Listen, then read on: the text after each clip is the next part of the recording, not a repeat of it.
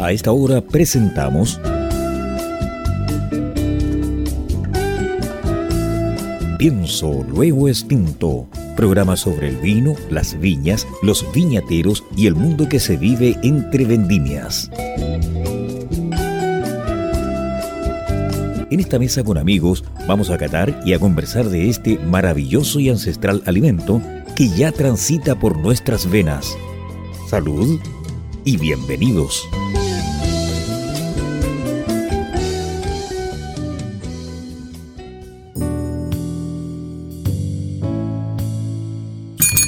¿Cómo están, mis estimados xenófilo oyentes? Gusto, gusto, gusto de saludarlo. No es que diga gusto por gusto, sino gusto por el. Vamos a hacer un almuerzo tremendo más ratito, una maravilla. Hoy, sábado 4 de marzo, en el mes de la enogastronomía, sí. Vamos a tirar la casa por la ventana. Pienso lo Costinto está haciendo unas gestiones de contacto, Maximiliano, para. para. ¿Cómo sería un, un 18 chico? ¿Ya? Agradecer a nuestros avisadores, a la Click Wine y mención especial a los sellos Report. Saludos, ah, usted nos está yendo a traer 103.5 el día de la frecuencia modular y también online www.ucbradio.cl. Agradecer, saludar a mis compañeristas que están presentes en esta mesa. Tremenda, estamos bajo una, este árbol magnífico. Así que saludo primero a quién, ¿por quién presentar la invitada? Peter. Peter, entonces contigo, Maximiliano. Buenas tardes, enófilo oyentes y Eso, telenófilos. Me estoy acordando de una canción de los Jaivas que se llama Bajo la higuera. Sí. Así que aquí estamos disfrutando ya los últimos, los últimos días de este verano 2023 que por otras razones va a ser inolvidable. Yo estoy feliz de regreso acá después de cuatro años, principalmente por la cuarentena, alejado de este maravilloso lugar, con para mí la chef más importante, más admirada y más deliciosa, que de ahí contaré una anécdota, pero Bien. la presenta mi estimadísimo Peter McCrosty. Gusto verte otra vez personalmente y ya estamos entrando derechito al 2023. Así Hola es. Peter, buenas tardes. Así es. Mira, yo creo que aquí para mí un tremendo agrado, queridas auditoras y auditores, presentar a Pilar Rodríguez. Yo creo que refleja el nuevo Chile de una persona que fue a estudiar cocina a Francia y volvió aquí a su querida Colchagua. Eh, ha estado todo este tiempo en Biomanente. Yo creo que dentro de eso es una innovación inmensa que vamos a tener el agrado de compartir con Pilar y que ella nos va a contar todo lo que ha hecho acá y lo que viene a futuro. Así Muy que bienvenida. muy bienvenida a nuestro programa. Gracias por recibirnos también aquí en tu casa, Debajo de la higuera. debajo de la higuera. Exactamente, que ya lo decían nuestros copanelistas, tenemos el gusto, el agrado de estar compartiendo hoy con Pilar Rodríguez. Estamos aquí en el restaurante Food and Wine Studio. Es un. Es una. Bueno, y le comento lo, lo más simpático, grato que estamos al lado de las parras. Yo aquí veo una cantidad de parras que están a cuánto? A 14 metros al lado mío y más más allá hay otras cosas preciosas y donde miro es todo bonito. Se están pintando ya. Sí, están haciendo, mara- están haciendo maravillas, aquí maravillas. Así que por favor, Pilar, cuéntanos un poquito parte de ti para que la gente te... te, eh, pues, muy- muy- mucha gente sabe, pero más o menos, como recién indicaba Peter, tu, tu- ¿dónde surgió e- ese gusto por la preparación, los preparativos? Si viene por la fuente de madre, la abuelita que hacía cosas en la casa. Bueno, en mi caso, más bien por mi abuela y por una tía. Mi mamá no, no le gusta cocinar. ¿Ya? Eh, la Anita no es, no es amante de los fogones, pero soy una tía que nos crió porque mi papá se murió cuando yo tenía como 7, 6. Entonces llegó una prima de mi mamá a vivir con nosotros. Y esa prima de mi mamá, la tía Adriana, que le mando un beso, lo máximo. O sea, ella, eh, nosotros teníamos gallinas, en, vivíamos en La Reina, teníamos gallineros. Entonces toda esa faena, to- to- era, era hacer cazuelas desde cero. Todas esas cosas eran muy, muy cotidianas.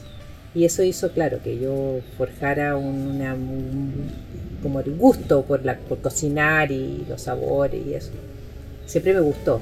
Aparte, si a ti no te gusta, si tú no amas la cocina, suicídate. o sea, trabajar y vivir de esto y si no te solamente te gusta, yo creo que no.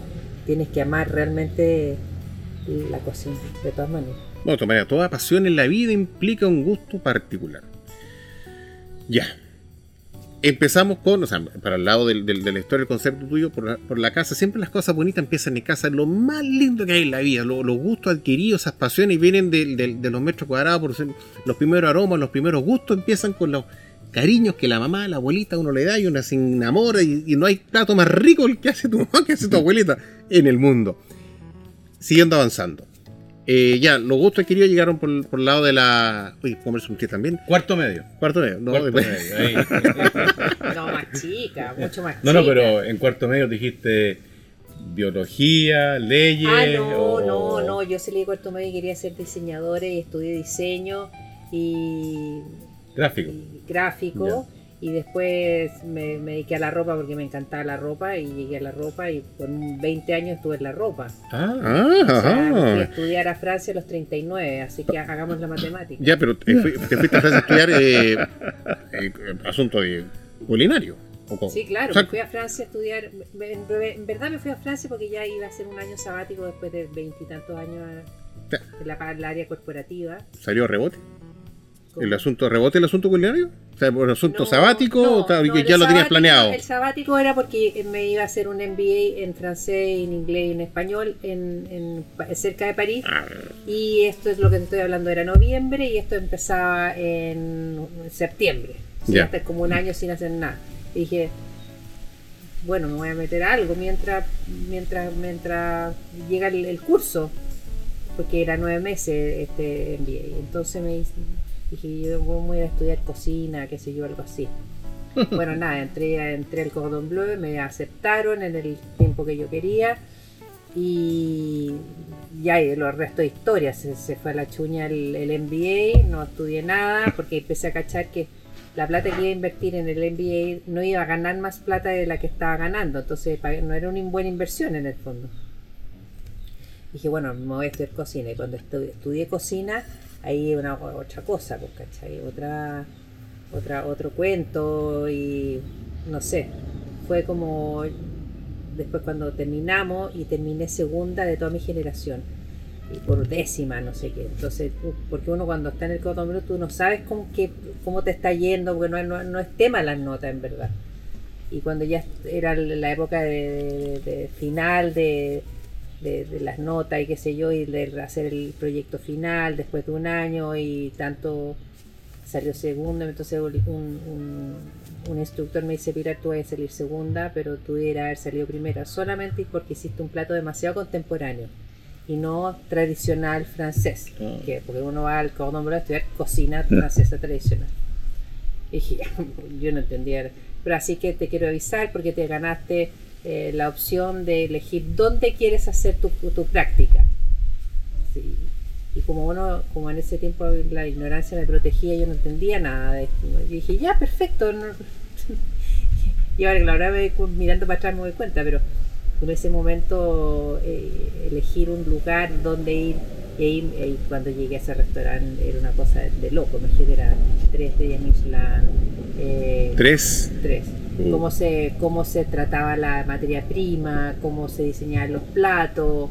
Eh, Christian Lesquer, que era el, el chef, era una cosa de loco. O sea, era una eh, increíble, un tipo fantástico. Y eh, nos tocó hacer la tercera, la, la, se, llama la cena de los étoilés, que son todos los chefs que reciben eh, estrella ese año, que recibieron estrella, se hizo en ese restaurante de un nivel de histérico, de pánico, de, de todo. Entonces yo dije, no, yo, yo quiero hacer esto, yo quiero. De todas maneras, no, no, es demasiado, sim- demasiado divertido. Soy de aquí, dijiste. Y, Soy de aquí. ¿El nombre? ¿Eh? Que de que Le Doyen. Ah, ya, ya. Y nada, después de ahí lo demás historia nomás. Pues nunca volví a la ropa, traje mi casa que estaba en Panamá, la traje para Chile. va directo, directo para Colchagua. Y, y aquí estoy, después de como 17 años. Mira, increíble. Por ejemplo, nosotros, eh, pi- pienso en lo distinto, en, en muchas oportunidades hemos entrevistado a diferentes enólogos, viñateros, productores, viticultores, y uno que otro se ha ido al extranjero para conocer cómo se hace la mecánica, todo, y viene con ese conocimiento. Peter también ha hecho viajes por todo el mundo, se Marco Polo el vino, Peter. Entonces, y sacando, ext- extrapolando el concepto del vino, extrapolando a, la idea tuya, fuiste, caíste en la meca, donde te enseñaron, aprendiste en el restaurante, tres estrellas Michelin, y todo ese conocimiento, ese aprendizaje, lo entró en tus pulmones, te lo trajiste para acá y lo estás aplicando en tu día a día. Sí, pero me doy cuenta ahora, después de, ¿De? mucho tiempo, porque como te digo, la ignorancia uno la protege de ciertas cosas. Y del- pues, distinto es si tú sales de cuarto medio y te vas a estudiar cocina y haces toda tu carrera. Yo nunca trabajé en ningún otro restaurante que no fuera Le Doyen en Francia. Mm. Nunca me metí en otra cocina. Llegué aquí a hacer cocina sin saber ni sin tener nada, ni una idea. Entonces eh, caí en la depresión más absoluta. Entonces mi hermano me decía, por favor, o sea, toda la plata que te gastaste en Francia, ubícate, tienes que hacer algo. Y el gordo que está hoy día trabajando conmigo de vuelta me dice, lo que vaya a hacer es que hazme, hazme un, un menú de esos que haces tú, de con vino, no sé qué. Porque a mí me encantaba el mariaje que en Francia es como cotidiano. Sí. Eh, alguna de esas cosas que haces tú con menú, no sé qué, yo voy a ir a salir a vender a las bodegas. Yo no tenía este gordo que lo van a recibir, que nadie lo conoce, se empezó como puerta a puerta. Y ahí empezó todo, decirme, no, es que mi hermana que estudió en Francia, que, estudia- que cocina bien, etcétera. Ese es el argumento del gordo que cocina estupenda, no sé qué.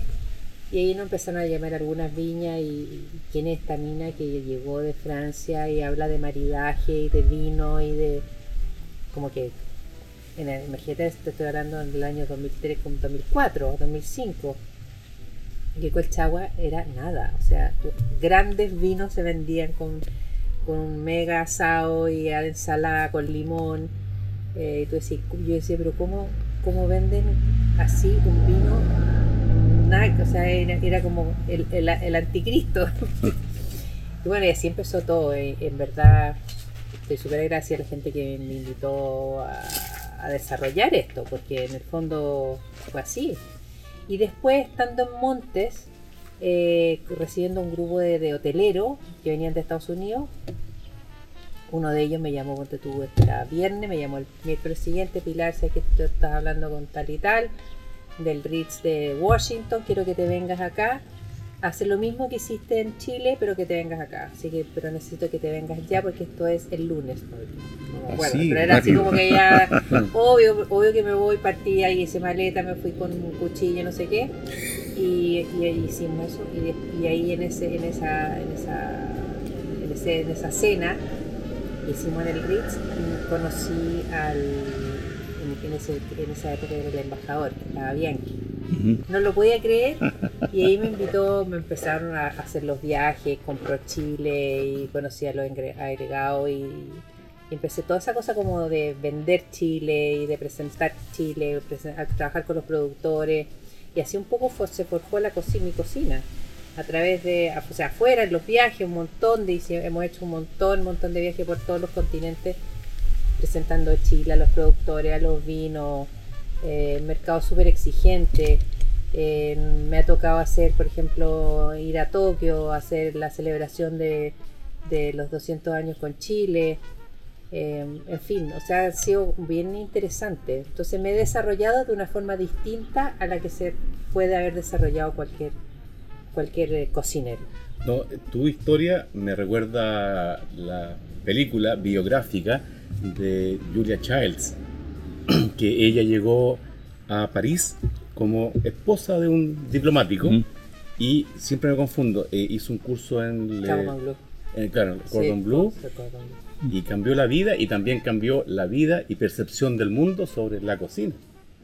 Sí, bueno, ella, ella es un icono, claro, yo no, o sea, yo no le llego ni, ni- ni los talones a la, o sea, Julia Child, no, pero, o sea, lo que es, yo lo que ella hizo en Estados Unidos fue impactante porque ella como, como que creó el gusto, Claro. la cocina más refinada, distinta, eh, llevó todo un mundo nuevo culinario a un país que en esa, imagínate la época, Hamburguesa. que en esa época era no lo se podía pensar. Imagínate dónde llegó. Sí. No, genia, genia y figura total. Recomendable la película Julie y Julia.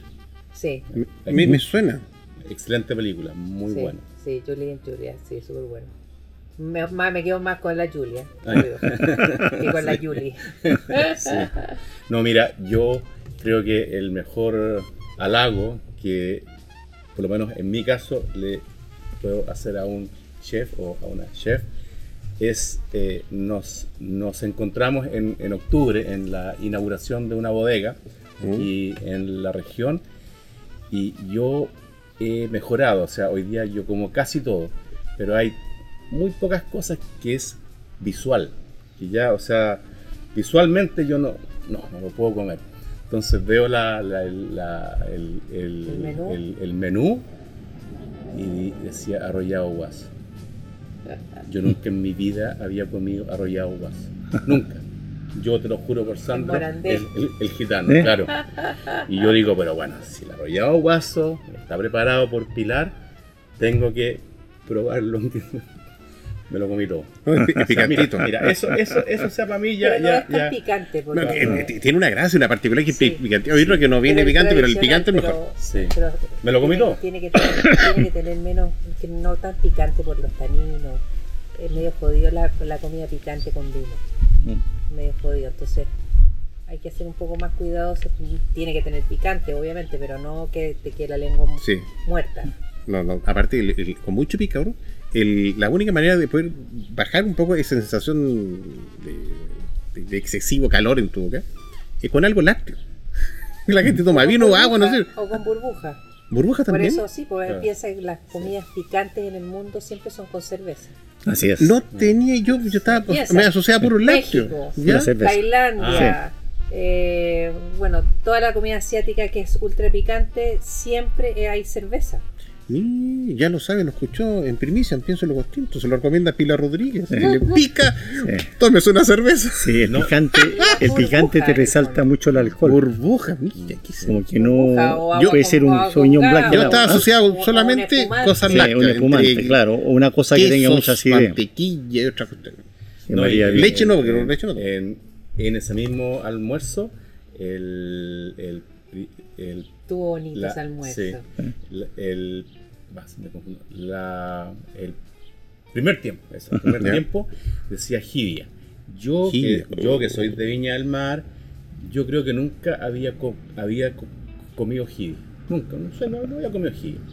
Y, o sea, la pruebo y así, oh, pero, pero, pero era un, un, un- un- un copito. O sea, si tú me pones una fuente, me la como entera porque No. estaba deliciosa. Es que, no, es que era una cuestión así como Que gallo no, no come hace dos semanas. droga, le y se lo come todo. Oh, oh, oh, No. así que. No, a mí Pilar, me encanta, me encanta eso, como poner ingredientes que son aparentemente no valen nada y uno los pone como en otro, en otra, Sí. le da un escenario distinto y, y, y la gente dice, "Oh, yo no puedo creer esto. Sí, yo. Tan así como, por fe. ejemplo. Porque caviar es fácil, caviar No, de- y el cochayuyo, por ejemplo. bueno, cochayuyo, que también Hay mucha nosotros gente, yo creo un 70% de la gente no le piache el cochayuyo. Nosotros el cochayuyo lo usamos como polvo y lo, le- lo hacemos polvo, lo tostamos, lo secamos, lo tostamos, lo Eh, hacemos polvo y lo usamos en, lo- en los en todos los, los sofritos y ¿En la serio? sí, como Polvo. umami. Pon. Hay que claro. buen, Bien, bien, bien, buen bien. dato. No, Mira, ya. no. Van dos datos, tenemos No. dos datos Maximiliano. No, no La cerveza, para el picante no, tenemos- Pues Ya, sí, ya. que, se- que quede como pimienta. Claro. Ya. Ah, perfecto. Yo tuve esa instrucción con mi suegra y en Talca, que sé yo, hace muchos años atrás. ¿Qué, qué te... Eh, la, mi suegra es la mamá de mi señora. Sí, pero ¿qué, qué, qué te dijo, hombre? No, al cochayuyo, a, a toda la comida chilena, al pastel de choclo, a la humita, a los arrollados, a la malaya. Y ella le queda mucho tiempo, a los higos confitados, a todo, a toda la comida. Entonces uno aprende, oye, que hay mucho en la comida chilena que nosotros no la miramos, como hiciste, los polvos, el detalle. Ahora tú tienes una experiencia fenomenal. Mi abuela tenía la experiencia de su abuela, de su abuela, de su abuela. Pero me acuerdo que hacíamos competencia de embutidos con la gente del PF, Ya. Producto Fernández. Producto Fernández traía sus cosas y siempre salía. Tú no puedes competir con un producto casero hecho con mucho cariño, con mucha sapiencia, con mucho tiempo, con un producto industrial. Siempre salía ganando mi suegra. Pero lógico, ¿Eh? lógico, Sí. imposible. Imposible también por las formas, cómo se hace. eh, Las formas de cocinar son distintas, tienen que tener preservantes. O sea, en- entra a jugar a la cancha otro otro mecanismo en verdad. Sí. Oye, Pilar, consulta, disculpe que, me meto un poco en, el área tuya de cocina, pero entre todas las cositas de delicateces que te ha tocado preparar, ya sea por gusto, por presentaciones, que, de, desafíos profesionales, o a veces un gusto particular, porque uno es un gusto y prepara algo que siempre le gusta. Por ejemplo, a mí me encanta la comida mexicana porque me queda buena. Eso, sí, hasta los ojos cerrados me queda buena. ¿Cuál sería como el, el, el, el, gusto particular tuyo? ¿Cuál es tu, tu plato preferido? El que, el que, más te trae como recuerdo? No, no, en verdad no tengo platos preferidos, pero sí es cuando cuando al vino tú uno le da una opción y la gente dice, mmm, qué rico, como te pasó con la jibia, como, como te pasó, porque es, sin duda la combinación de, los, de los vinos que hicimos con, con, con Ricardo claro, porque lo probamos dos veces, mm. Pili, pongámosle esto, no, no tanto de esto, perfecto. O sea, el que tú todavía te acuerdes hoy día, sin duda, es porque en ese momento no solamente la comida puede haber estado rica, que me halaga, pero también los vinos y la combinación de vinos con la comida. Eso es eso hace algo en la boca que te provoca placer y te recuerda mucho, porque si tú a esa misma arjibia le hubieras puesto Bioñé, nada que ver, no, no, no, le hace, no le hace justicia. Estaba con, e, con ese subiñón, que na, na, na. O sea, todo eso hace, hace y, y, eso no siempre se logra, evidentemente. Viéndolo al revés. Hace tiempo atrás, la mayoría de la gente cuando va, por ejemplo, a un restaurante, le pasa la carta, la carta, el menú, se le, ay, quiero comer que sea fettuccine, y después, viene el tipo, ¿qué bien no quiere ser? Y al revés. Entonces, eventualmente, te ha tocado eh, a través de un vino, imaginar un plato con que irías tú, ¿cierto?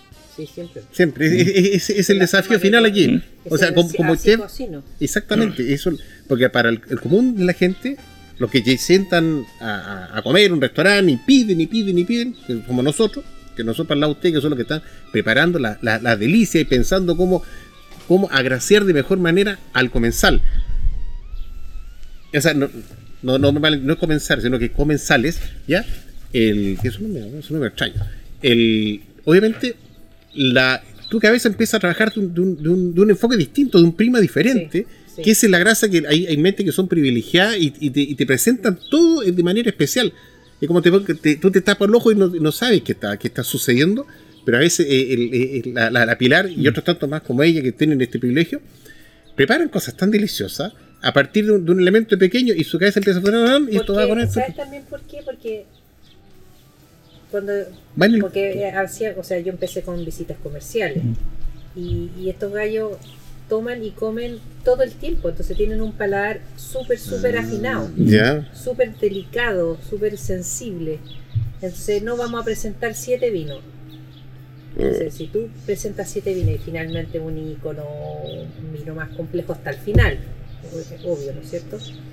si tú no sabes administrar el apetito, hasta llegar a ese vino final, que seguramente es el más caro, el más complejo, el que ha estado más en barrica, más etcétera, tienes que llegar bien a este gallo. Mm. Porque si tú no llegas bien a ese vino, no lo estás apreciando como tú quieres que sea. Entonces, lo que tú sirvas primero, lo que tú sirvas en segundo, lo que tú sirvas, qué vino pusiste primero, ese, ese ejercicio es vital. Es vital para un, Y eso es lo que hacemos ahora para la gente que no, es, no está en la, industria, pero ese ha sido como siempre como, como el desafío y ha sido el desafío también presentar que Chile esté en mi plato. Eso es desde que yo empecé sin tener idea que iba a ser cocinera. Decía, ¿por qué Chile? ¿Por qué no se conoce Chile? ¿Por qué no conocemos más de Chile? Imagínate, yo viajé tanto, tanto, tanto, viajaba 200 días al año en mi pega anterior. 200 al año. ¿Por qué no conocemos más Chile? Y entonces cuando empecé a cocinar yo dije que Chile definitivamente tiene que estar en mi plato. Eso sí o sí. Entonces hay ausencia, por ejemplo, de atún, si viene de Isla Pascua no, si viene de muy lejos lo ponemos, lo cuestionamos, evidentemente no hay soya, no hay, no hay nada, no hay salsa de pescado, no hay ningún, eh, nosotros no usamos ningún ingrediente que sea asiático o que tenga otro gustema o que no se haga en Chile excepto del café y el chocolate. Y al respecto, los dos ingredientes endémicos de Chile del mar, el piure y el, loco, Sí, claro. ¿Sí? Sí, claro, lo usamos. Pero, o sea, por ejemplo, el piure es complicado. El piure no es complicado, yo creo que ningún ingrediente es complicado si, si uno lo conoce, lo sabe, lo desarma y dice que el piure, muy pocas personas se van a comer un piure entero. O sea, tengo un recuerdo de una gringa que vino cocinera de Los Ángeles, que lo llevamos, fuimos al terminal pesquero y ella dice, ah, qué rico, me lo voy a comer. Y dije, "Está bien". O sea, Hasta que llegó, llame a la ambulancia. Exacto, llaman a la ambulancia y le, le dio chucha fascinada. Y sin limón. Nada. Uh, Así, a lo comando. No. No, ahí- 7 de la ahí sí que no. mañana. No, No, brava, va- brava. Va a salir con la maratona que Súper quiere agarrar la, Y la le ruta encantó, 5. Y le encantó. Y me dijiste lo que es comerse a las 7 de la mañana un piure crudo.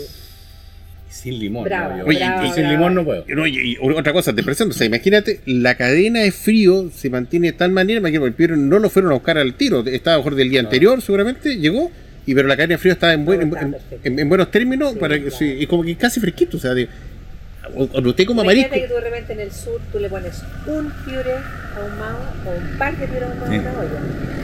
Sí. O sea, es heavy. Heavy, heavy, heavy. Sí, inclusive están así, por ejemplo, un, un- un simple mariscal, estos que venden en todas las caletas, que salen lucas, lucas y media, dos lucas, tres lucas, no sé, va- con que tenga un solo piure adentro, ya se siente un, Sí, es- claro. es, es una armonía de sabores que, Sí, te lo, claro. que cambia todo, todo, todo, y te da un gusto único. Ahora, uno queda un poco más, mm, no sé, pero el piure te da energía, te da vigor, es, es tremendo. Y anda a comerte una bolsa de piure. Uh, una locura. No, la comida chilena me da mucha epifanía. En ese tiempo que yo comía comida chilena, el único vino que había era país. Principalmente país y, y especialmente en el zona del Maule.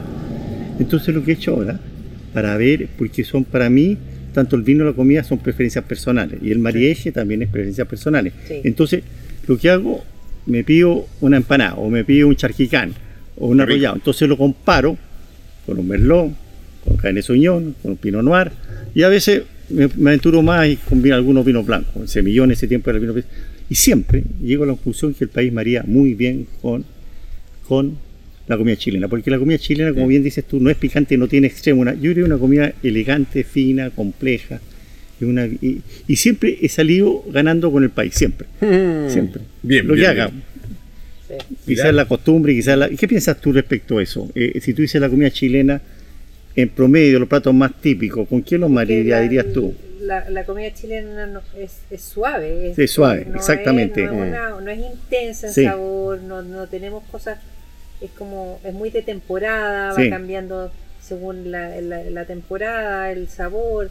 eh, la temporada de sopa es muy marcada en Chile, súper marcada. Entonces, por ejemplo, ahora estamos en la transición a que vienen todas las peras, las manzanas, todas las cosas como de otoño y se termina la vendimia y el otoño viene así, pero con todo. o sea, así como Parece que viene con lluvia. Eso.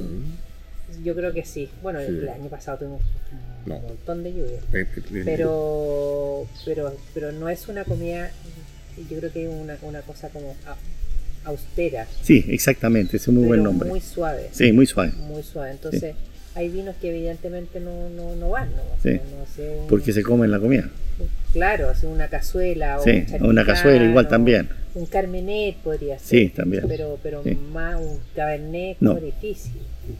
No lo veo como muy, muy difícil. A no ser que sea un guiso de carne. Sí. Pero no, no, no, me- no imagino un chaquicán con un cabernet. No, de- Bueno, puede ser por ahí de repente un cabernet más joven. Pero no, no sé, no, no me gustaría. Pero eso, en, en netamente personal, aquí tengo una pregunta muy personal. Yo creo que Chile ha hecho tremendo avance en los vinos porque ha entrado en masa las mujeres como enólogas. En todos los vinos y en todas las viñas que también, si hablamos de la Mariluz Marín, en el tiempo de ella ya estaba de ayudante, qué sé yo, pero nunca era la enóloga jefe, el director técnico. Yo creo que es obvio para mí que la mujer está mucho mejor dotada que el hombre en todas estas cosas que requieren mucha emoción y sensibilidad y también si en el vino, más aún en la comida. Yo te preguntaría a ti, ¿por qué ha sido por tanto tiempo que lo- la sociedad no reconoce eso? ¿Por qué ha sido por tanto tiempo cuando uno mira chefs? Son todos masculinos, o un porcentaje alto masculino. Bueno, yo creo que la Y en Chile y quizás en el mundo, ¿qué piensas tú cuando ustedes son mucho más talentosas? Para, Pero eso lo Pero dejo claro yo. creo que hay varias cosas. O sea, es como. Es evidente el club de Toby. Eso yo Sí. estoy totalmente de Mm. acuerdo. Evidente. No, no, no, no es por. no, yo no creo que sea por capacidades o no. Yo creo que es más bien como porque ser mamá y tener familia te quita mucho tiempo también. Sí. Entonces esos horarios que son de restaurantes, como que te pasan la cuenta, yo creo que eso es más difícil, pero tú tenías la China Bazán que lo hace Regio con la Rosario, ahí te están criando dos niñitos preciosos. O sea, se puede, se puede, se, se puede, pero es más complicado, yo creo. ¿sí? Más complicado por los tiempos nomás. No por, por no porque sea no porque sean mm, no, no porque mejores chefs o, Mm. o mejores cocineros, no, no, no, no creo. Yo creo que eso es un poco también de tiempo, de, de- de que tenéis que ponerle mucho, imagínate. Sí.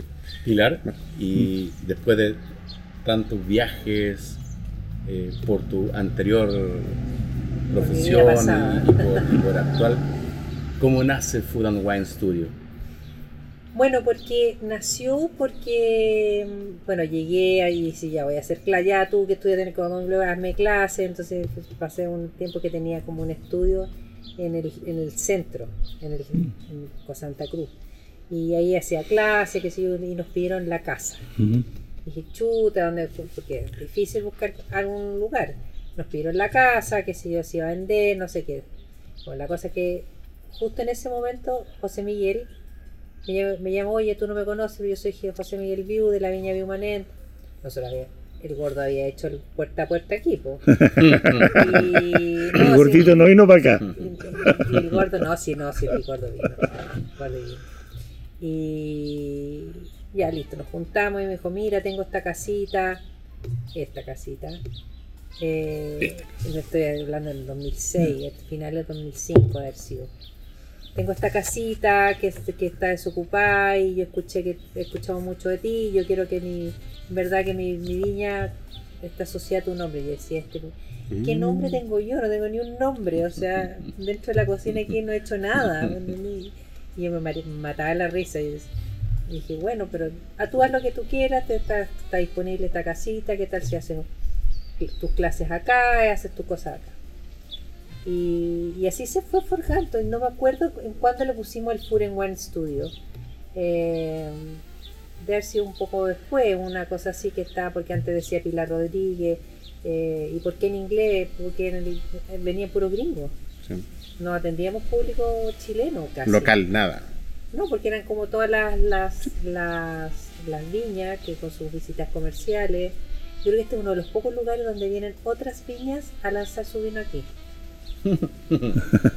Un punto Que no es menor. Y, Un punto de partida. No es sí. menor. Y lo cual muy agradecida y honrada, por supuesto. Y, y le pusimos, y así nace el and Wine Studio, en el, llevamos desde el año 2006 aquí. Y pensando en el público en general, horario, días que abre. Sí, exactamente. Estamos ahora, vamos a empezar, ahora, mi gente, después de todo este tiempo, estamos con nuestra patente de restaurante, que la sacamos después de un montón de... Yo no sé, dice, no, si yo no quiero tener un restaurante, bueno, ahora la sacamos y vamos a empezar a abrir viernes, sábado y domingo. Ya estamos abriendo Ya. viernes, sábado y domingo la hora de almuerzo. Solo almuerzo. Solo almuerzo Ya. y para y los otros son con con reserva. Ya, Ya, fin de semana, eh, eh, la gente puede llegar de así de Sí. improviso, se cae paracaidista, habiendo mesa disponible, pasa a sentarse, en caso contrario, espere que mientras tanto tomar un, un sour, alguna cosita, una cortesía. No, no, no, acá no se vende ni sour, No, ni licores, ya, ni se... ya, A solamente para tenemos- A el... veces tenemos cervezas Ya. locales, Ya, eh, pero solamente se venden, no se venden bebidas de fantasía, como se Bien, llama. bien. Nada, nada, nada, ninguna. papa frita tampoco.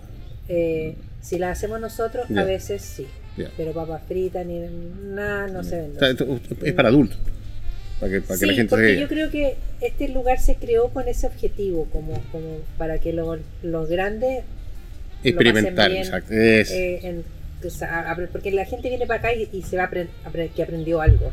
Nosotros le explicamos los vinos, los, por qué estamos con ese plato, por qué, se, por qué los sabores, en fin.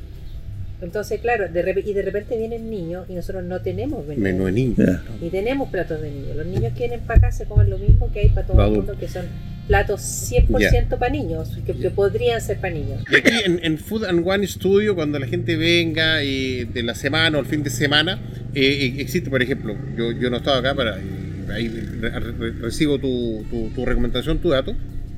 Ahí se hace un, algo único para el día para todo o hay un- una cierta No, variación tenemos- como me- tenemos una un menú que ¿ya? tiene siete tiempos, que hay cinco platos salados y dos dulces. Ya. Y ahí tenemos una fórmula de tres tiempos, de cinco tiempos o el menú Ah, suficiente para mezclarlo, suficiente. sí. Claro, tú- es como tres tiempos, es como una entrada plato con Claro, o sea, Ya. no, Y eso es el, es el de, de- y hay gente que, claro, que quiere todo y se sienta aquí a la una y sale a las tres de la tarde y se ha comido todo y se ha tomado todo porque cada plato viene con una copa de vino. Y, y- y en, cu- en cuanto a, a lo que es vino, para dar un poco cerrado, y así damos por- en- cerrado este episodio contigo, Pilar, en cuanto a lo que es vino, ¿es solamente vino de aquí de la casa o, o- No, porque una de las cosas que hablamos con José Miguel hace tantos años es que este lugar iba a vender como destino. bien? Entonces nosotros podemos usar otros vinos, eh, de hecho ahora para la vendimia que siempre hacemos un, un- una cena del sábado en la noche. Tenemos vino de Itata, eh, del norte. Ah, mucha variedad. otro, sí. Qué bueno, qué bueno. Qué bueno que esto sí lo sabe, mi estimado neófilo oyente y telenófilo. Tenga la oportunidad, ¿cómo llegan aquí a Food and One Studio? ¿Cómo lo ubican ahí? ahí, ahí, perdón, ahí- Adentro de ahí- la línea Guiumanet. Ya, sí, pero de forma directa. O sea, previamente a lo mejor pueden llegar por Instagram, eh, por Sí, algún. Instagram es una buena forma, ¿Ya? es Food and Wine Studio, es el, el Instagram. Y ahí hay un link en la biografía ¿Ya? donde se pueden hacer las reservas. Qué bueno. Entonces yo lo sabe. No se pierde la oportunidad de venir para acá, el, tanto la semana como el fin de semana. Pilar la va a atender de maravilla. Va a comer, sí. va a comer, disfrutar unas cosas maravillosas de tres tiempos, siete tiempos en total. Y a usted le va a faltar tiempo para permanecer aquí en este local. Cuídense mucho. Vamos a seguir con otro invitado, no con el invitado, con, Con el- con el el, anfitrión, con el anfitrión, sí, con el dueño de casa. Así que vamos a volver, vamos a hacer nuestra primera pausa avisar que usted nos está yendo a traer el 103.5 al dial de la frecuencia modulada. Vamos y volvemos. Si un vino tuviera que elegir una copa, esta sería Riedel. ¿Sabías que el vino cambia dependiendo de la copa que lo contiene? Si te consideras un amante del vino, te invitamos a conocer la experiencia de usar las copas Riedel, desarrolladas específicamente para cada cepa. Tomar un vino en una copa Riedel es una vivencia diferente. Conócelas.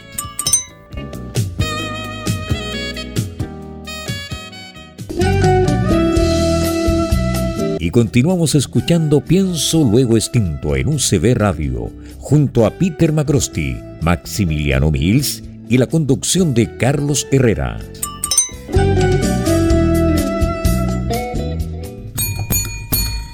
Después de esta pequeñísima pausa de avisaje, que usted nos sigue oyendo a través del 103.5 el día de la frecuencia modular y también online.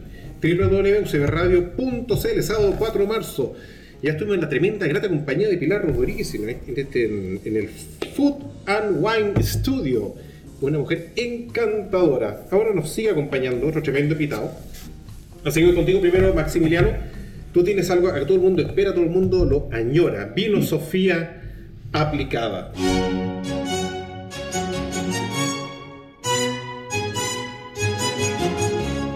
Si este marzo de 2023 apareciera un ovni que tuviera una cava de vinos y me quisiera abducir, lo tomaría como un rescate. Si lo entendió, que yo no entendí nada. no entendí nada, sí. Eh, mi estimado Peter McCrosty, mi estimado, eh, cuéntame un poquito, ¿qué se viene o qué se va a suceder en Mastering, o los cursos de Mastering Wine, prontamente? No había mencionado vino que tiene un lugar hermoso, entonces le diría a mis queridos auditores y auditoras, Ya. si quieren apreciar los vinos mejor, Sí. nosotros vamos al curso de Wineset para instru- instrucción nivel Dolce ¿Ya? a partir de abril. Bien, fantástico. Cualquier cosa, verificar en la página www.masteringwine.cl. Sí, Fantástico. sí, Así ya. lo sabe, verifíquelo y entérese y paso inscríbase. Ya. Maximiliano, por favor, preséntanos al invitado que tienes a tu diestra. No obstante, la tercera vez que está con nosotros, ya estamos sacando cálculo. A la cuarta le vendí más opciones, te lo garantizo. Sí. Buenas tardes, enófilo oyentes y telenófilos. Contentísimo de estar acá después de un buen tiempo y cuando el comité editorial de este programa craneó este, este mes del- de la enogastronomía, pensamos que estar acá es un polo que no se puede perder nadie, sea chileno o visitante. Así que ya estuvimos con Pilar Rodríguez, una chef admiradísima en Chile y hoy día estamos con el anfitrión, el dueño de casa, en su restaurante Rayuela, que le tengo un especial aprecio porque es una palabra que viene de un libro de un autor que ambos admiramos, Julio Cortázar. Así que estamos en Viña View, restaurante Rayuela con José Miguel tercera generación y tercera vez que están pienso algo distinto porque en Eno Gastronomía está haciendo cosas maravillosas. Bienvenido, José Miguel. La, tercera es la vencida, dice por ahí. contigo en la, la, que la muerte no se pare. Exactamente. Bueno, bueno, Peter hizo el scouting y, vino dos veces antes bueno, a, chequear el, sí, no, claro, que el, el, el lugar. ¿ah? Sí. Sí. A probar las camas, ¿no? Sí, no, no, solo las camas, yo diría que probamos más las mesas y las copas. Y los vinos. Y, la, y las sábanas de seda. Tuvimos, tuvimos, no, no, yo con, con Peter no he probado nunca sábana, no me metan en eso no, en no, no, no, no, no, no, eso, eso, eso, no, no, no, nunca eso, pero mira, quería aquí No, no, tuvimos, tuvimos una, un, un, dos muy buenos almuerzos bien recientes. Bien, bien regado, bien regado. Yo, yo venía a esto mucho antes que te y con, y con, y con sobremesa larga sí, es un lugar maravilloso que estamos mirando aquí una viñedo y le diría que prontamente me puedo alojar acá después de una siesta Sí. Es tremendamente innovador. Esta es la cosa que nos espera a todos los chilenos. Estamos en el mes de la gastronomía, gastronomía iniciando este mes con tremendos invitados. Que por, seguimos en la misma sintonía, porque obviamente por eso estamos aquí en, en View, Manent, Viñedos View. Salud con vino View, ese eslogan fantástico que está en ese, en ese afiche pegado en, a la espalda. Así que por favor, José Miguel, cuéntanos un poquito, no obstante, ha estado en, en reiterada oportunidad en nuestro programa. ¿Qué se teje? ¿Qué es lo que hay aquí en, in situ ya en la viña con este nuevo concepto que está eh, inaugurándose ya con eso, con esos loft? Eh, el Vivo. El, uh -huh. Ah, perdón. Vivo okay, Wine bueno. Lodge. Eh, muy, muchas gracias, Maximiliano. bueno, es, es, la, es, la, concreción de un, de un, sueño antiguo, porque la verdad las cosas que en el tema de la hotelería, yo diría que llevábamos unos 10 años ya en enoturismo cuando, cuando empecé a a, a, soñar con la posibilidad de tener algún tipo de expresión hotelera. Eh, hicimos varios proyectos de distinto tipo, en algún minuto pensábamos en, en transformar la casa familiar, en la que eh, no, nunca vivimos, digamos, pero pasábamos, pasábamos los veranos, las vacaciones de invierno. Eh, y después, digamos, dos, tres otros incursiones arquitectónicas, porque siempre nos fuimos como en la volada, digamos, de, de, de, hacer los proyectos de arquitectura, pero cuando los lo, lo intentábamos llevar a, a, a, terreno, digamos, a, la, práctica, la inversión versus eh, el estado del enoturismo de ese ah. momento, eh, no hacía demasiado aconsejable todavía hacerlo. Hasta que finalmente, y yo diría que en ese sentido la, la pandemia fue como el impulso final, eh, ahí en la mitad de la pandemia eh, nos sirvió, digamos, para vivir algo bastante parecido a lo que vivimos con el terremoto del 2010, que nos cayó prácticamente todo, así que tuvimos que en un par de años eh, replantearnos el tema turístico, reconstruir cosas y, y, partir, no desde cero, pero desde, desde bien abajo. En ese sentido la, la, pandemia fue un poco lo mismo, así que ahí nos, nos replanteamos un poco Rayuela por un lado, restaurante, y por otro lado también el tema de, de una vez por todas eh, incorporar el tema, el tema hotelero en la viña. No era algo que yo quisiera dejárselo a la siguiente generación o a los siguientes dueños o a otra administración o a otro gerente, era algo que quería... No, no, no hay ningún plan en ese sentido, pero, pero pensando, digamos, en el muy largo plazo, uno podría decir, chuta, ¿qué es lo que me gustaría que apareciera en mi biografía eh, eh, en, lo, en, lo, en, lo, en, lo, que fue la, la gestión, digamos, eh, durante todos estos años y sobre todo en el desarrollo del enoturismo, poder concretar el proyecto enoturístico con, con, con, un hotel. Así que estamos ahí con varios meses de atraso, pensábamos abrir por ahí por, por octubre, noviembre. Estamos, estamos en marzo y estamos abriendo ayer, en ayer unos ya, pocos días más ayer ya en un 95%, pues la verdad es que no estamos todavía al 100%, yeah. estamos abriendo un 95%. Eh, un, un, proyecto que bautizamos Vivo Wine Lodge, son ocho, ocho loft en la mitad del viñedo, de alrededor de 50 metros cuadrados cada uno, con una terraza, con, con, Ya tiene su. con- con una linda eh, decoración, con una linda puesta en escena y con la experiencia además de estar metido en la, en la mitad del viñedo. Y además de eso una, una- una rica piscina con unos hot tubs, así que la idea es vivir el vino ahí, obviamente que es protagonista, digamos, de, del loft, eh, la, la cava de vino, en donde hay variedad de vinos de la, de la viña, incluso hay un espumante que por el hecho de no ser nosotros productores es, de, es de- es de una bodega amiga de- de- del valle. Eh, y, la, y la intención obviamente es seguir promoviendo esta cosa de vivir el vino y de difundir la cultura del vino. No, y, eh, encuentro que están fantásticamente bien orientados hacia el oeste para contemplar los atardeceres con una copa en la mano. Hay, hay están, están todos mirando un poquito distinto, hay, hay dos o tres que están bien orientados al oeste, Sí. hay algunos otros que están más, mirando, más bien mirando al norte, pero está- están todos bastante cerca del, del- como del epicentro, ¿no es cierto? Sí. Que es la llavería, que es nuestro centro de, de visita, del restaurante, del estudio de, de- de Pilar Rodríguez, el Wine and Food Studio, siempre lo digo al revés, se llama Food and Wine Studio, pero por una deformación natural yo pongo el wine antes del food, aunque, aunque los considero igual de importantes y reemplazables.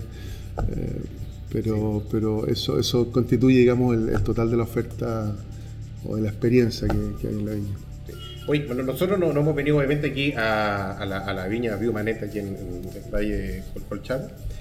Y eh, como llegamos tempranito, ya, llegamos tempranito, tuvimos un- un- un- una rica merienda, un, rico... Nos trataron con cariño, digo así, nos trataron con mucho cariño, con una... una- un, ¿Cómo era el una sabotita, ¿cierto?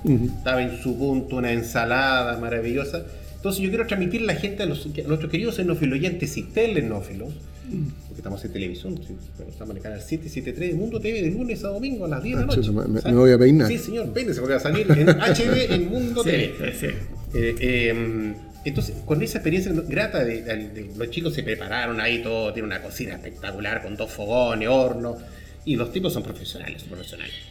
¿Cómo? Mira qué lindo sonido. ¿Cómo lo pueden hacer la, la gente que nos está viendo, escuchando, para venir para acá, restaurante Rayuela? Pueden hacer reservas, se dejan caer como paracaidistas. Eh, Lo, lo recomendable, como, como en cualquier restaurante que tiene, que tiene una afluencia pública importante, los fines de semana no se dejen caer sin tener una, sin tener una reserva. Hay, hay un- en, nuestra, en nuestro sitio de en nuestro sitio web, en nuestro, nuestra Mm. Página de Instagram, hay, hay digamos Lo- los medios, los canales para a- poder- a- para poder hacer re- para poder hacer reserva. Durante los días de semana, la temporada baja, no es necesario, definitivamente no, días de semana. Y la temporada alta, día de semana, hay un poquito de todo. Hoy día ustedes vieron que había, no sé, pues, Sí. eh, mitad del restaurante eh, lleno. Yo particularmente, y tengo algunos... yo no hago reserva ese yo No, no, no, no, no, no, no, no. Yo, yo, yo, yo hago reserva. Los días de semana, como ya le conozco la- el pulso, digamos, los días de semana no hago reserva, pero el fin de semana sé que si no hago reserva me quedo sin mesa de todas maneras. Ahí eh, yo les contaba, digamos, de esta incursión en la hotelería, pero, pero junto con, con eso, eh, en, en la pandemia, eh, el tema de, de replantearnos un poco el restaurante también fue importante. Y ahí fue como, como apareció en escena Mayra, Mayra Ramos, Ya. quien es actualmente la chef del, del restaurante, una argentina, Ya. que, que se vino a Chile a, abrir uno, uno de los restaurantes del Valle Ya. de la mano de, de- de un chef de importancia como, como es Francis Malman. Y que en ese, en ese momento ya estaba, digamos, con, con- con planes de independizarse. Eh, y yo la, la- la tenté, digamos, a venirse a Rayuela y a replantear un poco el- la, la cocina El del restaurante. claro. Eh, in- inauguramos hace poquito, digamos, esa cocina que está, que está afuera con un par de hornos de barro, con una parrilla, digamos, el fuego definitivamente Un factor eh, eh, importante. es un factor sí, eh, tiene- que estar y que la gente lo tiene que ver. Exactamente. Y ese, esa, esa es el, ese es el tipo de cocina que hace Mayra, cocina con ingredientes locales de la estación. Eh, además, el complemento, eh, y eso lo, lo he impulsado bastante yo, eh, el tema de los mariscos, que a mí particularmente me gustan, así que tenemos ahí un, un- un par de piscinas con ostras, con Ya. almejas. Había marisco, eh, nos chorito, para mañana almorzar, nos quedamos para almorzar mañana. eh, cada cierto tiempo tenemos erizos también. Piure. Sí, que es- no, Piure Al no, palo. no, no hemos llegado Piure al a, palo. a- No, no hay- no hay a extremidades de ese tipo. Pero, pero si, si de mí dependiera 100% y definitivamente no depende de mí, depende de Mayra, eh, aquí Tiene que probar el. Piure, quizás Mayra no ha probado Piure. No se ha probado, ha probado. Lo que pasa es que los seguidores de los Piures somos pocos. Ah, Somos sí, pocos. somos es un somos gusto, es un gusto Sí. demasiado adquirido. muy pocos. Sí, somos, somos, somos pocos. Somos muy pocos. Sí. No, eh, aclaro que cuando yo dije que Peter había venido antes es en, en la categoría que se, se llama, primero voy a decir en inglés, porque la traducción, vino como mystery shopper, como cliente cliente ¿Anónimo? No. anónimo para, para, para hacer un, un reporte, ¿no? no. Discúlpame, pero no fue nada anónima su visita. Perdóname que te corrija. Yo mucho antes que te. No, es- esas veces sí, po, ese- eso te lo concedo. Pero, pero la vez que nos juntamos hace un par de veces atrás, ahí te estaba esperando. Además, coincidió con, con otra visita, como siempre. Sí. Porque en definitiva siempre terminamos armando una mesa grande. Sí, así Y es, en y pasé oportunidad, en esa mesa estaba mi, mi primo Sí, un- un, eh, chileno, mexicano. mexicano, Sí. americano, Y yo viví en México muchos años y lo pasamos muy bien. que nos cagamos mucho Nos la risa. de vino, estaba bien. No, no, el, el asunto es compartir. No, pero yo, yo quiero Eso decir, oye, que Chile en ese sentido está evolucionando mucho. Aquí está la Mayra, pero está la Pilar Rodríguez que se aprendió el cordon bleu en Francia. Así lo contamos, Sí, y después hizo una práctica en Michelin tres estrellas y salió top. Eso Sí, me lo dijo, porque ella es. no había hecho eh, el plato que le había salido en primer lugar, sino que se lo salió por una décima segunda. Entonces lo que estamos haciendo en Chile, lo que está haciendo Biomanet, primero hace décadas, cuando nadie pensaba que las viñas, uno iba a tomar vino nomás, pero a comer, uno va a comer, pero además uno va a descansar, y va a descansar en un lugar rodeado de viñas, ¿verdad? Ujú. Rodeado de viñas y pasarlo bien, pasarlo bien un fin de semana y que se aleja todo el ruido de Santiago de la ciudad.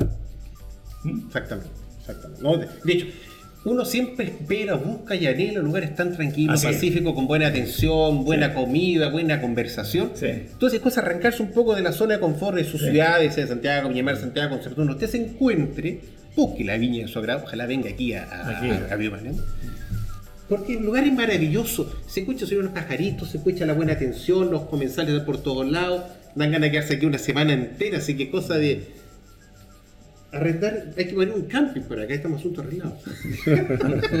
No, de hecho, fíjate que, que sin ninguna intención de tener un camping ni nada que se le parezca, pero la gente se empezó a datear los, los, los campers grandes, Ya pensé en eso. que, que hay un estacionamiento en Biomanén en donde les permitimos estacionar ahí y pasar la noche. Ya. No hay ningún tipo de servicio. No. eh, no hay, no sé, los clásicos servicios que uno encuentra en un, en un camping.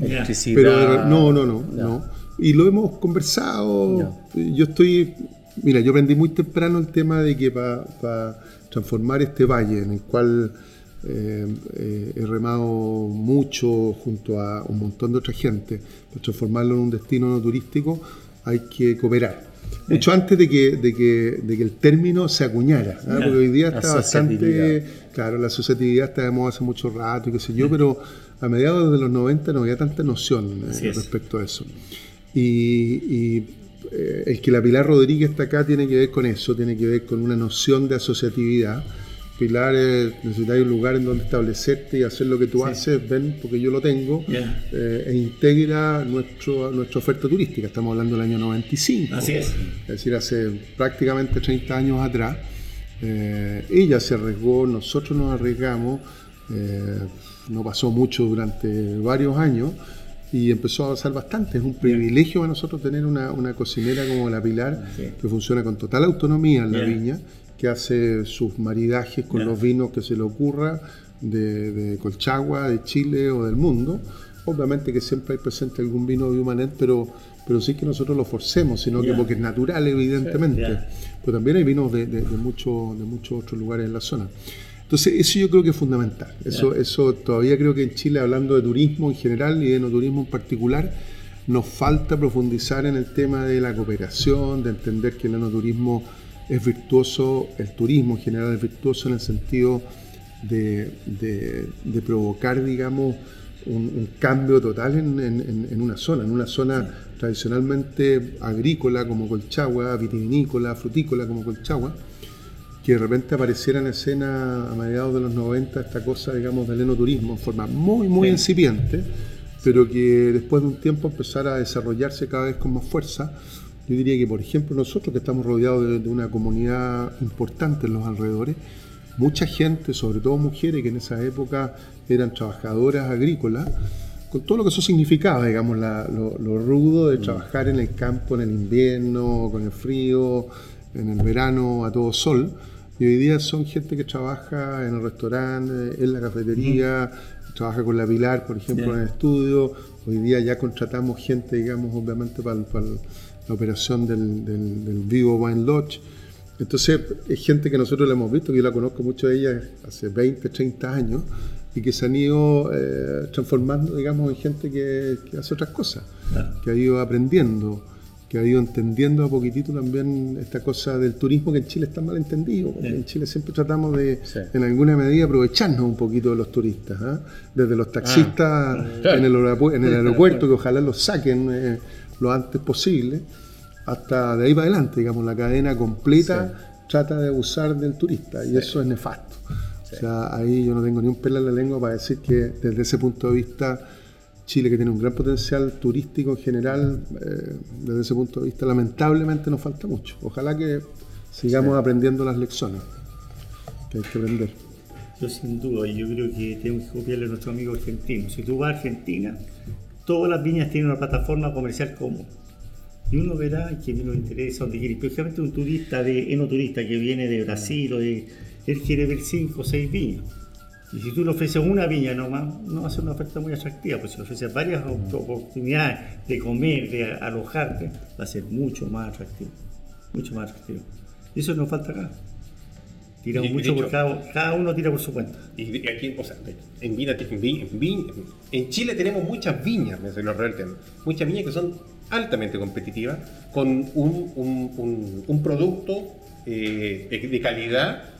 Bueno, tú lo comentabas el otro día, por ejemplo, una viña que es muy grande, que se, lleva una cantidad de turistas a, nivel, global, nacional, que es como el top one de, de, lo, de, lo, que mueve. O sea, de hecho, el, el destino turístico más, visitado de Chile. Y, se ha dicho, bien vendido. ¿Es no turístico o turístico? Turístico. Turístico, turístico, ¿en serio? sí. Entonces, es, tan, es, tan, bueno el concepto que, bueno, son tan grandes los tipos que, que hacen bien la pega, ¿cachai? Entonces, todas las bien, pero son tan grandes que agarrían mucho, es como, es como la pesca en estos barcos que la, la, la De arrastre. De arrastre, ¿cachai? Entonces, llega de todo. llega de todo, de todo, o sea, de todo, ¿cachai? Pero llega, ¿me entendí?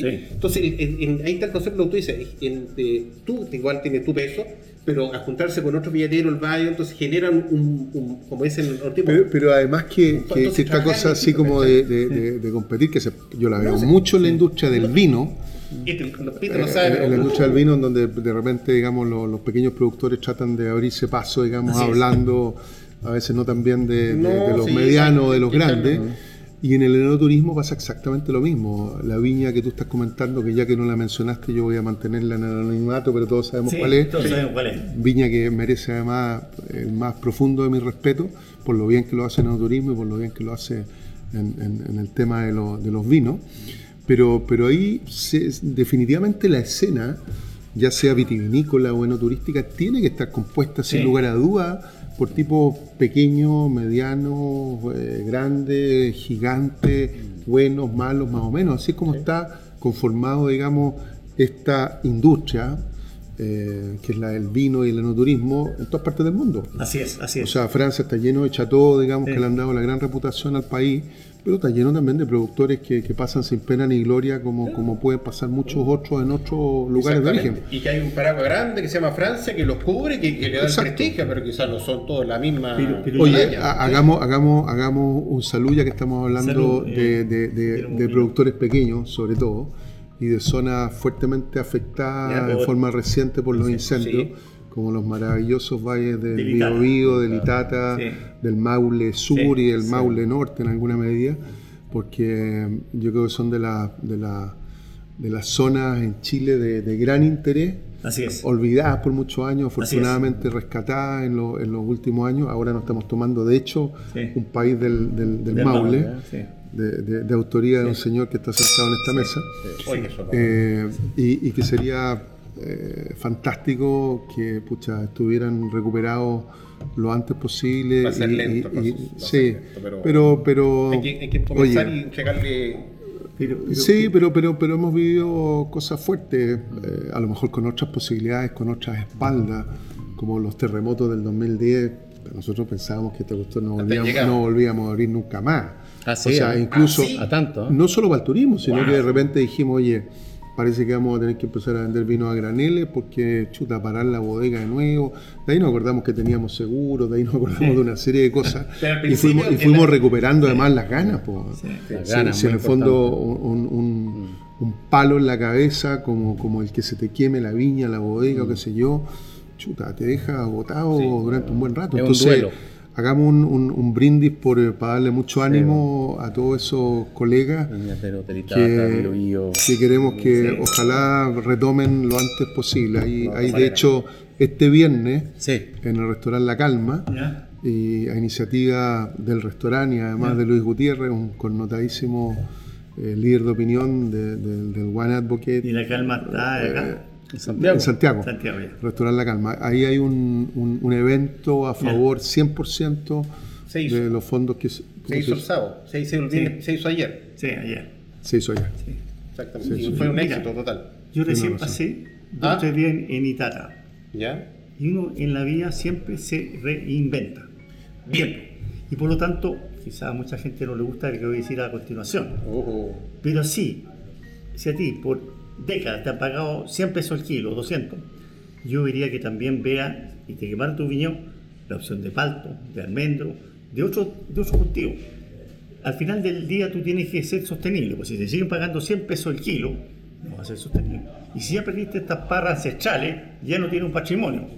Por lo tanto, yo creo que si yo sería en Itata, si me quedaran mis viños, que yo viera mucha gente, ¿Mm? yo me pararía de hoy día, donde estoy parado hoy día. ¿Y qué opciones tengo hoy día? ¿Voy a plantar de nuevo cinzo? ¿Voy a plantar de nuevo país? ¿O voy a plantar palta? ¿O voy a plantar cereza? Eh, y son pequeños productores. Entonces yo lo que digo es que una persona con 3 hectáreas o 4 hectáreas, puta que difícil sobrevivir.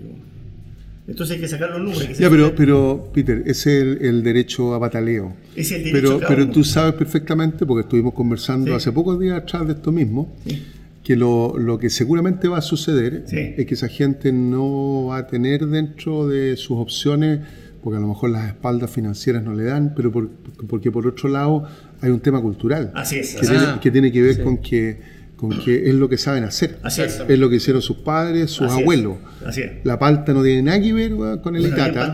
Independiente, claro, independiente Claro, que a lo mejor sea una zona muy, muy Sí. apropiada. Sí, es muy probable que llegue gente, digamos, pero es muy poco probable, creo yo, que parceleros pequeños que tenían viñedos de país, que vendían a 100 pesos en los malos sí. años y a un poco mejor precio en los años buenos, se reconviertan y, y dejen atrás toda esa tradición.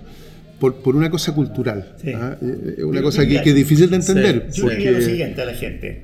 Yo quizá hace 100 años pasados, 100 años, podría haber sido un experto eh, manejador de carretas de bueyes y de carretas de caballo. Los tiempos pasan. De tal manera que ese oficio es obsoleto. Yo creo que hay que ser realista, mirar las cosas en forma emocional, con mucha pasión, pero también tener una cosa realista. Y yo quería agregar otra cosa el enoturismo. En el enoturismo lo que pasa, cuando la gente viene, yo creo que nos falta en Chile segmentar. Segmentar en el siguiente sentido, porque hay gente que no cacha nada de vino, no entiende nada. Pero hay gente que entiende bastante más de vino. Entonces tú no los puedes meter en la misma caja. Tienes que separarlo. Sí. Pero, pero yo creo que la gran mayoría de los, de los conductores de carreta ¿Sí? eh, desaparecieron Así es. y dieron paso a los conductores de cohete a la luna y no Sí. son los mismos. Son lo mismo. pero No son lo tienen mismo. nuevas habilidades. Tien- Por supuesto, pero son personas distintas. Claro. Lo que yo te quiero decir es que, es que si es que uno valora, digamos, lo que significa el patrimonio de lo que hay plantado ahí, Sí. La buena noticia es que yo creo que toda la gente que está detrás de esos proyectos tiene un compromiso tan grande Mm. que uno no lo alcanza a entender. Y que, y que no es lo mismo, digamos, que el empresario agrícola, digamos, que compró un campo en cualquier parte, que lo plantó con el cultivo de moda o el más rentable, Así es, así es. y que cinco años después o diez años después lo cambió por otro cambió por porque, porque estaba de moda. Así es. Esta cuestión no tiene nada que ver con eso. Así es. y desde ese punto de vista, yo creo que larga vida, digamos, a toda esa zona, porque con toda seguridad muchos de esos productores a lo mejor se van a adaptar, a lo mejor van a plantar menos, a lo mejor van a aprovechar de cambiar una variedad por otra.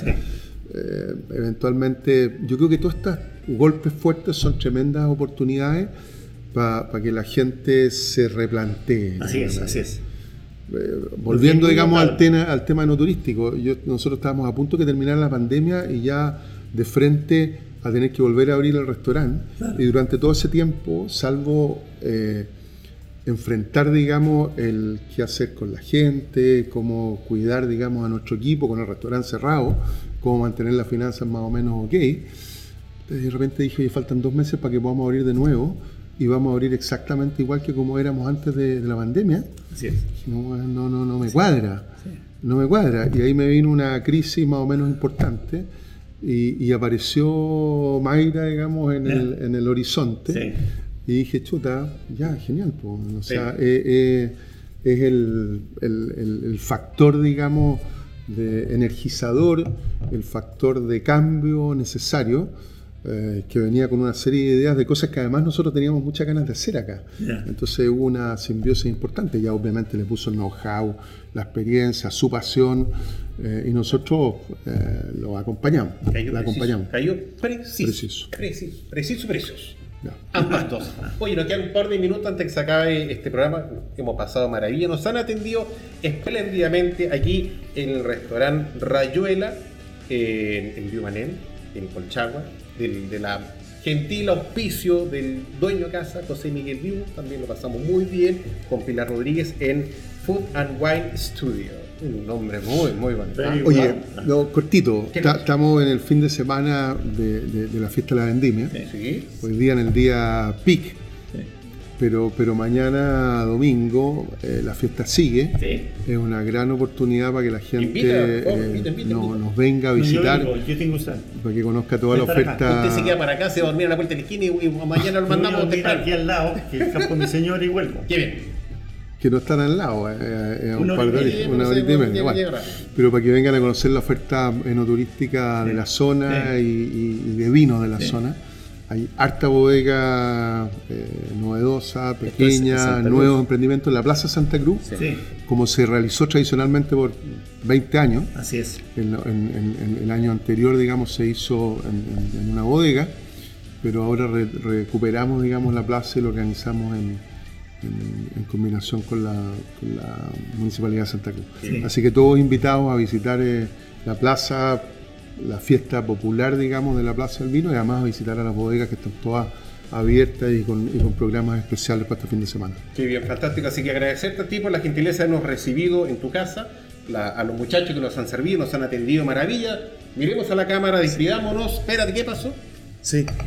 Aquí me sale el viña marino que llevo adentro. Eh, este, eso me corte totalmente. Quería, quería yo conocí a José Miguel el 2015 cuando fue a celebrar el Día del Malbec en el Hotel Miramar Sheraton, yo, le digo igual al revés. Al revés, sí. Eh, ¿Y qué posibilidades hay de que vuelva esa celebración a Viña del Mar? Eh, muchísimas, eso la verdad, las cosas que no, fue inolvidable. No lo hicimos nosotros, sino que eso era... Oh, sí, sí, sí, la hizo Biumanén. Era la noche del Malbec en, en, Villa del Mar, sí. razón. Como el 28 de abril, por ahí. sí, sí. sí. Vuelvan, vuelvan. Oye, vamos a tener que hablar con, con, la Maca Torres, que es nuestra gerente de marketing, que es Viña Marina además, así que ah, tiene una especial predilección por la zona. Vuelvan, por favor. Sí, sí, sí. Fantástico. Luego, hasta aquí, recomendación, ojalá que vuelvan. Nos despedimos hasta la próxima semana con los tremendos invitados dentro del medio de la enogastronomía. Digan, chao la cámara y nos despedimos hasta Salud, la próxima y, un, y un agrado, un placer poder tenerlos acá. Muchas gracias. Había participado un par de veces por, Zoom, vía remota, pero primera vez. La tercera la vencida. Los cuatro puntos. Gracias. Nos vemos, bye bye. Este programa también se emite por Mundo TV, canal 773 HD, a las 22 horas, de lunes a domingo. Hemos presentado Pienso, luego extinto, programa sobre el vino, las viñas, los viñateros y el mundo que se vive entre vendimias En esta mesa con amigos hemos catado y conversado de este maravilloso y ancestral alimento que ya transita por nuestras venas. Salud y nos escuchamos la próxima semana.